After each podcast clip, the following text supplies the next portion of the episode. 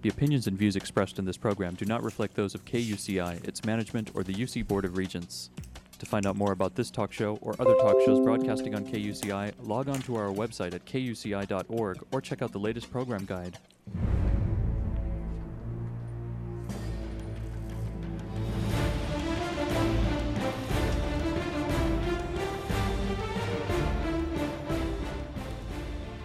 You're listening to KUCI 88.9 FM in Irvine and KUCI.org on the web. Welcome to Privacy Piracy. I'm Lloyd, I'm the show's engineer, and your host is Mari Frank. Mari's a local attorney and certified information privacy professional. She's the author of several books, including Safeguard Your Identity, From Victim to Victor, and The Complete Idiot's Guide to Recovering from Identity Theft. She's testified many times in Congress and the California legislature on privacy and identity theft issues. And you may have seen her on Dateline 48 Hour, CNN, NBC, ABC, O'Reilly Factor, and many other shows, including her own 90 minute PBS television special, Protecting Yourself in the Information Age. To learn more about this radio show and our great guests, please visit kuci.org slash privacypiracy. Hey, Mari, what's our show about today? Well, Lloyd, today our show is about a little bit different about privacy. It's about people being able to tell the truth about what's happened to them. And we know that people have been abused they've been sexually abused, they've been physically abused, and people are, you know, they're afraid to say anything and then they don't get the help that they need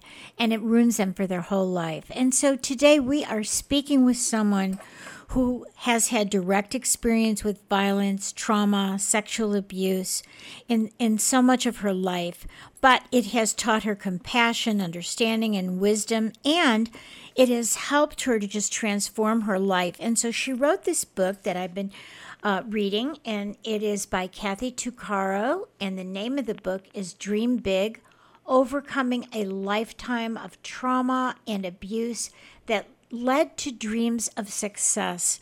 Now, not everybody is able to overcome all the trauma, the sexual abuse, the physical abuse that they've experienced, but Kathy's story of how dreaming big can change your life, and that's, I think, you'll find when I talk to her, why she wrote this to, to really help herself and to help others. And in addition to being a motivational speaker and author, Kathy was a nurse and worked on various surgical medical geriatrics units for 13 years. She is also a certified occupational health and safety officer and works full time as a heavy equipment operator. And she drives a 400 ton, 797, um, what is that, F, uh, Caterpillar truck as well as a 208 uh, liter line uh, water truck in northern Alberta uh, oil sands in Alberta, Canada. And so she believes in driving the biggest truck in the world today and having the biggest dreams. And I'm looking at this book, which is so cute, and it's on our website at at uh, privacypiracy.org with this picture of this big cat and um, I love it. I love it. So, without further ado, I just want to give the website. It's Kathy Tuccaro. That's K A T H Y T U C C A R O dot com. Also, if you go to privacypiracy.org, you'll see her picture, her bio, a JPEG of her book, and we link to her website as well. So, Kathy, thank you so much for joining us this morning. Thank you for having me. It's a real pleasure. Well, Kathy, I know you have been through so much. Um, tell us, first of all, why is it that you wrote this book? Well, I wrote the book because um, it was it was primarily to release my own um, pain and trauma. I mean, I mean, I did uh, have a lot of treatment in the past, and writing was always a healing factor. But it wasn't just for that. I wrote it so that people who are in, are, going through a tough time in life, whatever that may be, that they may find some tools uh, written inside that would that would assist them in helping them to take the next step that they need to for for their own personal recovery. I, I wrote it for so that they could find a strength in my pain and my trauma that to, to feel that they're not alone, right? That they, there's somebody else out there that maybe they can find some solace in. So, right. Yeah. And as a role model, I think it is important to speak out about some of this pain that you've experienced, and so that people know not only that they can recover, but also know that someone understands the depths of the pain and the fear. So tell if you're willing to, like you did in your book, if you can share about some of the horrible things that you experience, not to get anybody upset, but just for people. There are other people who I know who have experienced similar things. So, you want to give a little bit about that background? Oh, for sure. Um, I was in a foster home until I was four years old, and I was molested by uh, the the father figure in the home. And my first memory was of a, of a hand covering my mouth and telling me to be quiet. And it's as if that memory um, had stayed with me my entire life of this hand over my mouth because I was never able to vocalize any trauma, anything that ever happened to me. I wasn't able to express it until I was 40 years old. Not even my mother knew anything. Mm. Um, she came to pick me up at four, and then she had remarried this man who turned out to be a real monster. And the amount of uh, family violence and dysfunction and sexual abuse that went on in that home was absolutely hor- horrific. He was a pillar in the community, which everybody loved, but um, as soon as he came behind closed doors, he was a monster. Uh, she finally left him when I was about 10 and uh, moved across the, the, the Canadian t- provinces to, to Quebec, where her family's from. And it just kind of, I was raped when I was 14 by my first boyfriend at the time. I was uh, I had began modeling when I was 16. I had kind of cocooned from a, a, a I went from a, a cocoon to a, to a beautiful butterfly, and I was on TV and I was doing all these modeling stuff. And during a, a photo shoot in Miami when I was 18, I was drugged and raped by a photographer. And then you know, he, he was telling me that it's all my fault and all this stuff. And so I was so ashamed that I, I didn't tell anybody about it. So when I came back after the modeling thing didn't really work out when I was 19, because I didn't have the personality for it. Um, I was always led to believe that nothing was right about me, my height, my face, my nothing was ever right in in the modeling world. I was anorexic, I was bulimic, I was only 110 pounds. I mean, I'm 5'8". Like it just mm. it was mm. very very difficult for my my personal self-esteem. So when I turned 19, I was back in Montreal um trying to just, you know, re- reset my life. I came home after working. I was working in a, in a at a poolside on top of, of a hotel, and I was jumped at 3 a.m. getting out of the cab, and I was gang raped. Mm. And so from there, um, the landlord he had ended up uh, forcing himself on me after where I was living. It was just like one big thing after another.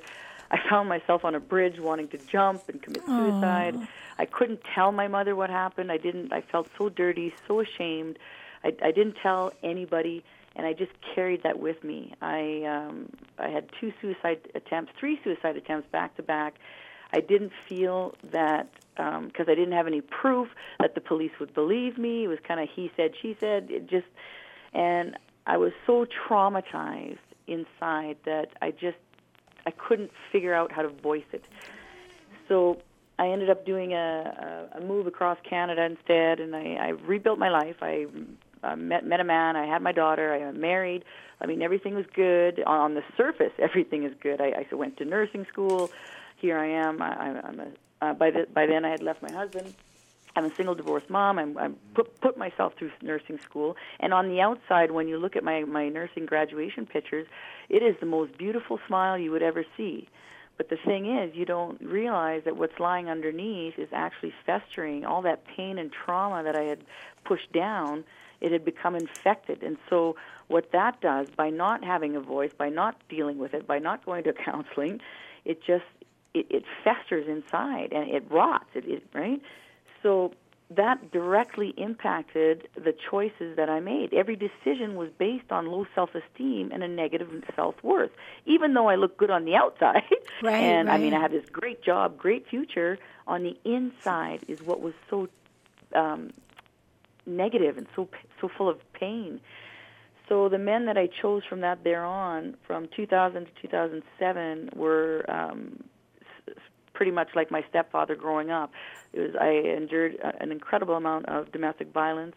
Even though I'm a nurse, I uh, I mean I lived with a shovel on my porch. Just to, just to tell you a few things, uh, as a daily reminder of what I'd be buried with. I was strangled three times. I, I mean, I, I miscarried due to violence. I, I was stalked for what a year. I had a personal bodyguard watching my every move. I mean, he used to sleep in front of the door so I wouldn't leave. Like just all these horrific things. And I was in and out of women's shelters because while I was nursing, because it was easier for me to care for other people's pain rather than look at my own Right. right? So it, it took until I was 40 to actually have a complete and um, total mental breakdown where I showed up to work and I, I'm reading my, I got 10 patients to take care of, and I knew I couldn't do it anymore. I knew that something had to be done. And so that was the beginning. This was in 2008. That was the beginning of my learning um, to take a step away from life and learning to find out about who Kathy really was. About I had to I had to go to this women's um, what do you, uh, a recovery center where you live for a year and you don't worry about work, you don't worry about anything, but all you do is focus on you.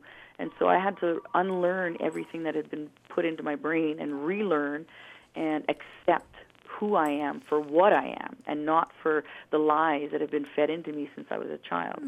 And it was very, very difficult to do. I mean, I had to learn about boundaries. I had to learn about codependency, anger management. I didn't think I was an angry, angry person, but it comes out in different ways. Right. Um, there's um, self-esteem. I had to take a 12-week sexual assault recovery group twice um, in order to unravel and, and, and peel away the layers of trauma that were there. It took a long time. I mean, things change like this doesn't happen overnight. People expect, well, you know, I, I went to treatment, I should be fine. It doesn't work like that. No. It, it takes a lot of time. You got to chip away a little bit, little bit. Every little baby step that you take is what's going to make you who you are like later on. But it's it's very challenging, very hard, and you have to want it. Most a lot of people that I met in treatment and, and all around because now I work with women. We all have the same um, foundation in in terms of abuse and all that. But most women, a lot of them just give up, or they they say, "Oh, you know, I'm not good enough. I'm not smart enough. I, I can't do this."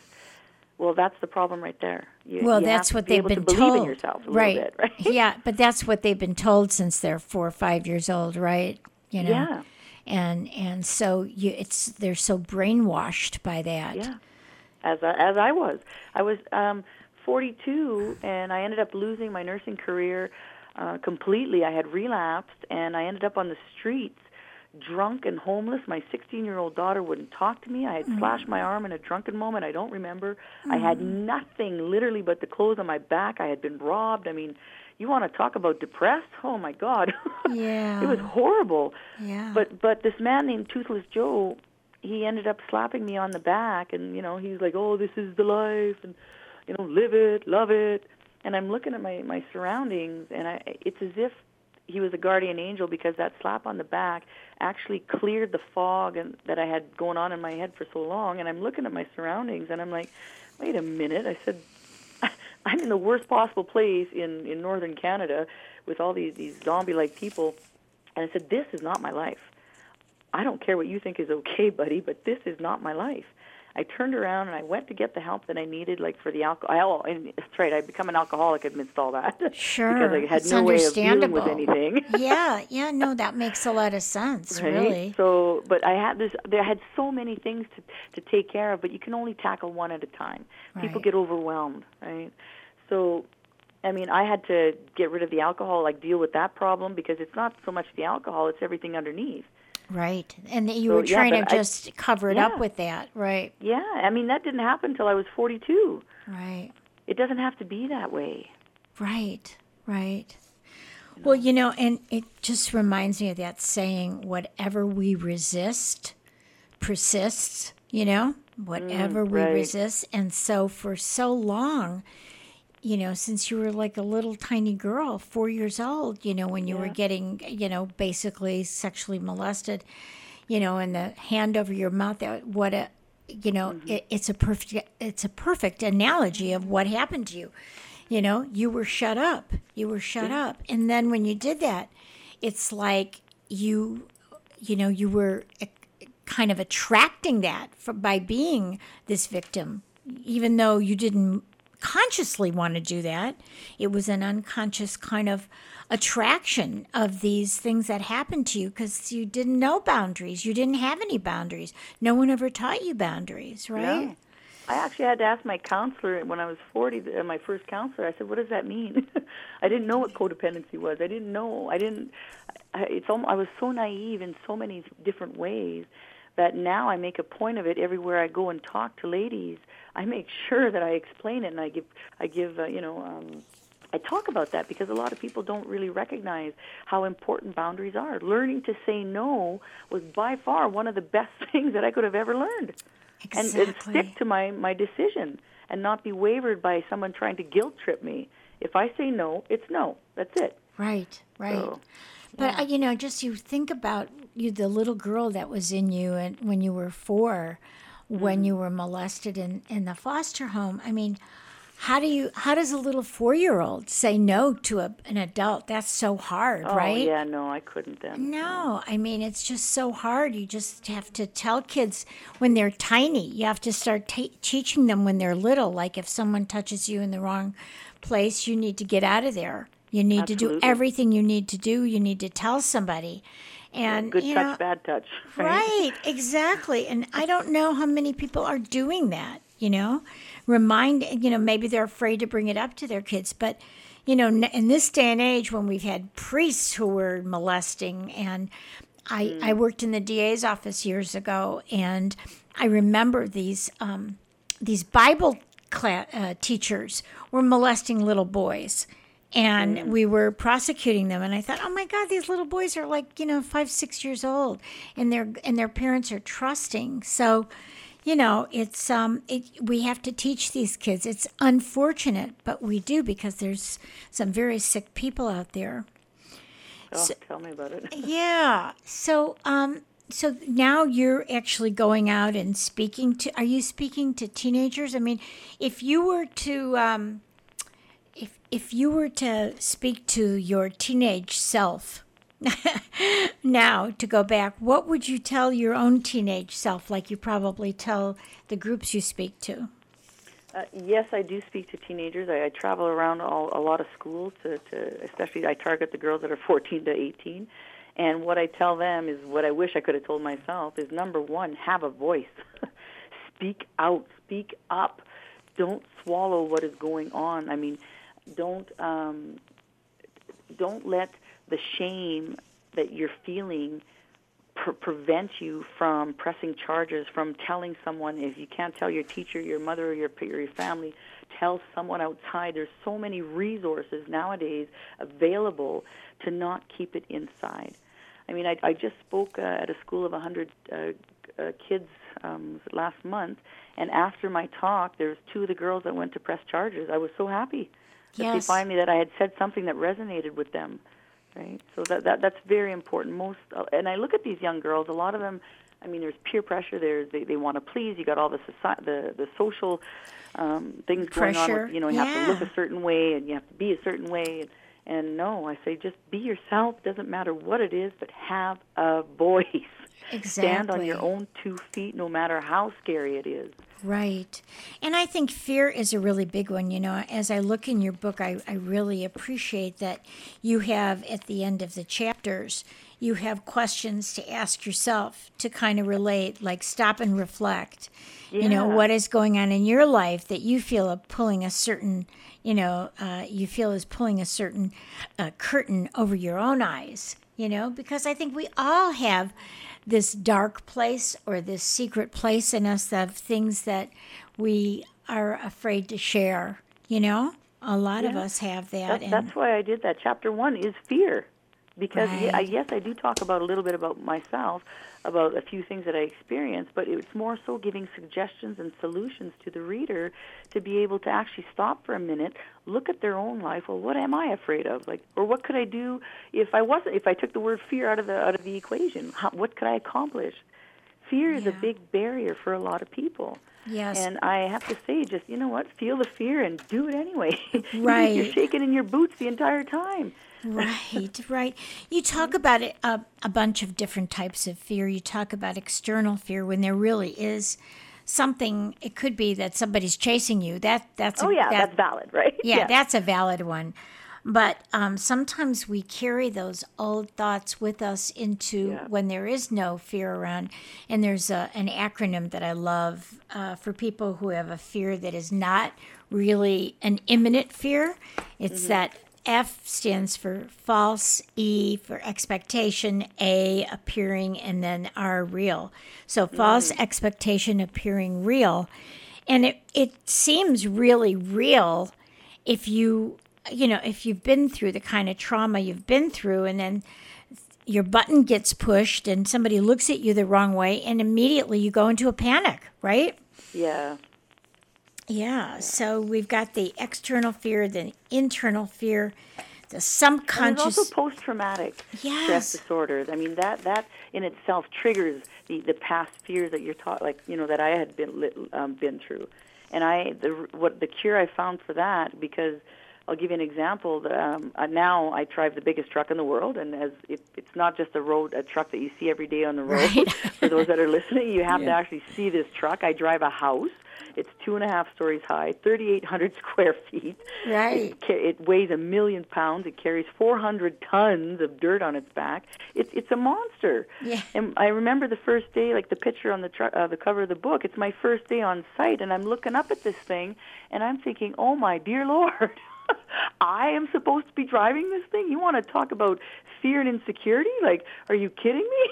Yeah. Because during training, they don't they, they tell you you're going to drive a big truck, but they never showed you what you're going to drive. right but you know i think it's interesting kathy because you you described your your um, stepdad as a monster and then you described this big truck is a monster and it's like okay you're finally driving the monster instead of the right. monster driving you i mean isn't that interesting you And- know And, actually, yeah, I'll I'll tell a quick story. Uh, the first month I'm driving this thing, I'm, you know, my self-esteem is really shaky from years of being told I'm a waste of skin and I'm not good enough and I pollute the air and I'll never amount to nothing. You know, yada yada yada.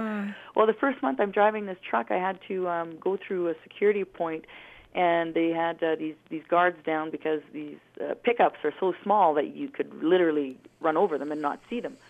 So here I am going through the intersection, and uh, all I, I had a post-traumatic flash, and I, I all of a sudden I'm reliving the most humiliating moments of my life, and I cannot see the road no longer. I have a very vivid vision of, of being strangled, of being you know beaten, and all these things coming at me, and I'm not focused. I can't see the road. So what I did to get myself through that is I actually stopped and I said, "Oh heck no. You are not my like my past does not define my my present and my Right, future." right. And I rolled down the window and I tossed all that negative thing all that negative energy out. I took a deep breath of fresh air and instead I looked around and I did something really silly, but it gave me my power back. I had to give give myself some positive reinforcement. I did the queen wave as I was going through security. i love it i love it I was blowing kisses. I said, "Yeah, it's Kathy. Hi, how are you?"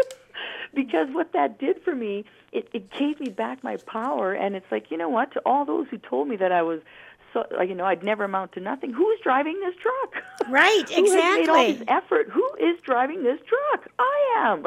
Right. So I had to acknowledge my own um, accomplishments in order to, to, to realize, wait a minute, you know, it's not my past. It's not. I'm not the sum of the opinions of other people.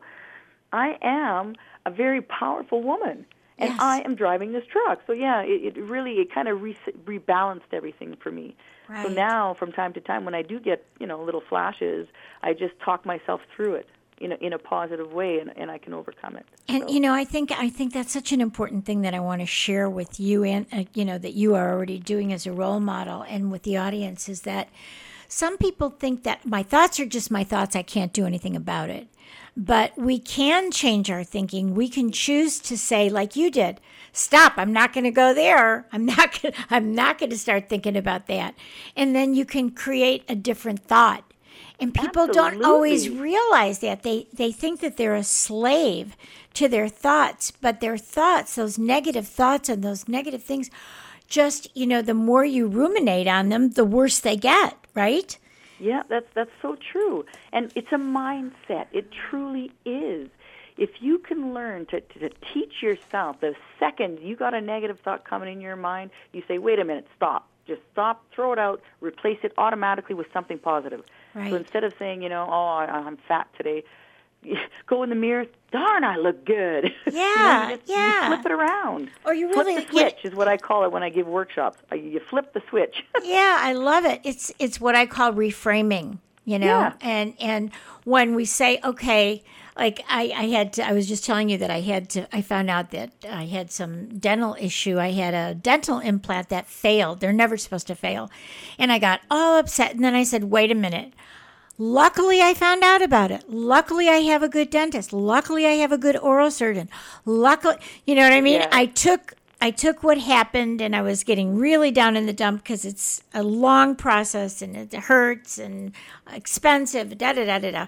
Anyway, I just decided I'm not going to think about that junk.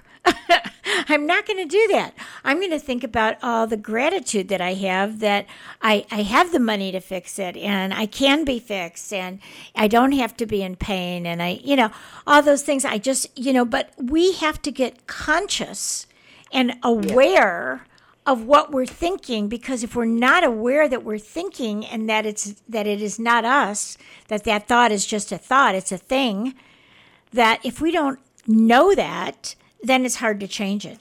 And especially as a little girl you don't know right? You don't know what the fear is. It seems real. Yep. yeah so I'll what, give an. Uh, Oh, go- go sorry, ahead. Go ahead. No, no, no, go ahead. I was going to say I'm going. Um, I next. I'm going back to work here on Tuesday. I work. In, I well, for those that don't know, I work for 10 days up in northern Canada, and then I fly home for 10 days. So right now I'm on my 10 days off. But when I go back, I'll, I'm learning. I'm learning a different piece of equipment. So you know the the road graders. Yeah, graders? yeah, uh-huh. Okay, well the one I'm I'm getting on next week is the biggest grader in the world. It is bigger than the 18-wheel haul trucks that are on the road every day. wow So the grader is bigger than that. So it's a little um, I- intimidating, and I'm thinking to myself, part of me is like, "Oh my God, I can't do this! Like, are you kidding me? Do you see the size of that thing?" and you know how you just go, go, go until I actually say, "Cat, wait, wait a minute, where are you going with this? Stop! Yep, yep, yep. you're good. You're, you know you're a good operator. You can do this, and a lot of other women do, have done it. And so I just reframe my thoughts. Yes. And boom. Instead, I go. You know, I'm learning about it ahead of time, and I'm I'm educating myself on the type of grader, and I'm teaching myself so that I'm I'm prepared when I get there. right It's it's a different mind frame. Yes, I love it. Well, we're we're almost out of time, so I'm going to give the name of your book again. This is a true story called Dream Big: Overcoming a Lifetime of Trauma and Abuse that led to dreams of success. And I think, you know, create we create our own reality to extent. I mean, yeah, things happen to us that are beyond our control, but it isn't what we you know how we accept it. It's how we respond and how we change. And obviously as a little girl you couldn't but um but when you were old enough you made incredible changes. So i think the point is is we have to teach our kids not to uh, we need to keep, teach our kids boundaries right and Absolutely. and then absolutely. Yes, yes. So thank you, and I'm just give your website, and I think you have a, a free. Uh, I think you're going to be giving a a free something free away. ebook. If, Uh, if you oh, can, uh, anybody that wants to contact me on my webpage, just you know, write me a quick note, and I'll send you a free ebook. Absolutely. Um, I, and if anybody um, wants to even talk, just contact me there on, on my website, and I'll definitely respond for sure. Uh, okay, thank so you so it's, much. It's Kathy K A T H Y Tuccaro T U C C A R O dot com. Kathy, they can also reach you from our website at privacypiracy.org because we're going to link right to your website. So thank you so much, and just keep in touch and keep up the wonderful work that you're doing. Okay. Okay, thank you. Okay. I'm coming to LA next month, so I will. All right. Thanks so much. Bye bye. You've been listening to KUCI 88.9 FM in Irvine and KUCI.org on the web. I'm Mari Frank. Join us every Monday morning at 8 a.m. and visit our website at privacypiracy.org. Thanks.